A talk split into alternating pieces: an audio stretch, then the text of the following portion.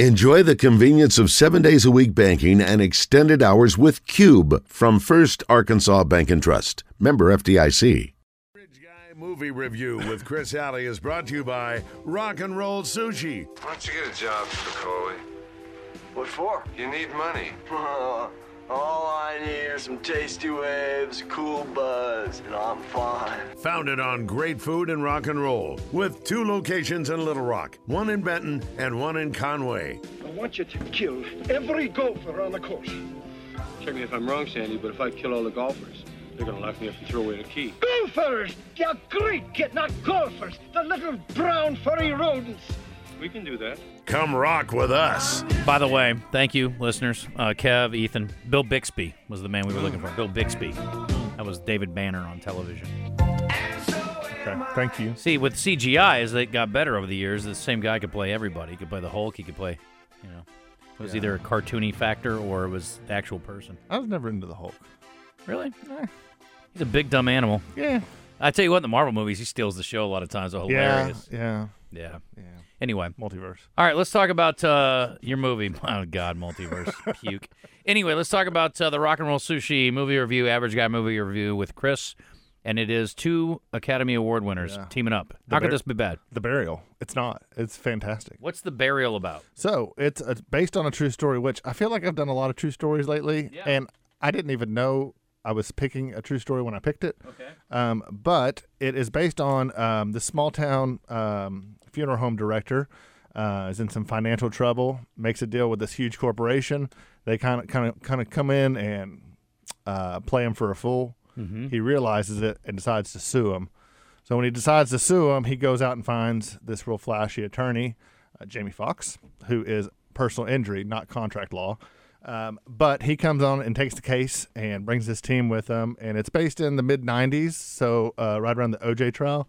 A lot of racial undertones in this movie. Okay. Um, but it's super well acted. Jamie Foxx is phenomenal in it. Tommy Lee Jones is great.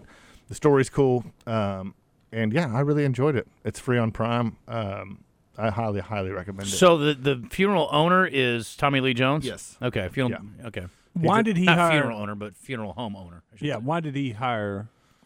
So he had a long-term attorney um, that he been with for 30 years, but where the case um, got put was um, a predominantly black town. So it was three to one. Um, is in Mississippi. Yeah, So um, his one of his paralegals, one of the one of the other attorneys is like, you need to hire Jamie. Or, um, his name's Willie Gary in the movie.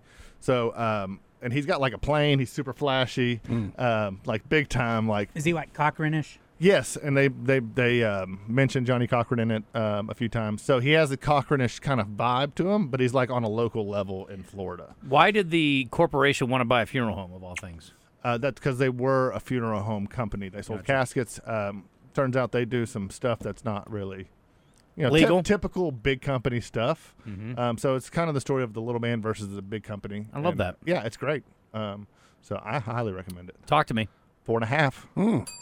That's back to back bangers. That is. Yeah. You're on a good roll. Yeah, I'm. I'm How'd you gonna- find this one?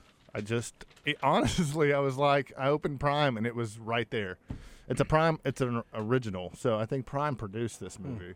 Can I make a recommendation for next week? It's not. Uh, it's not. Um, So Joe Franklin's got one in already. Who cares about him? He's not on our show. No, what, what's he got?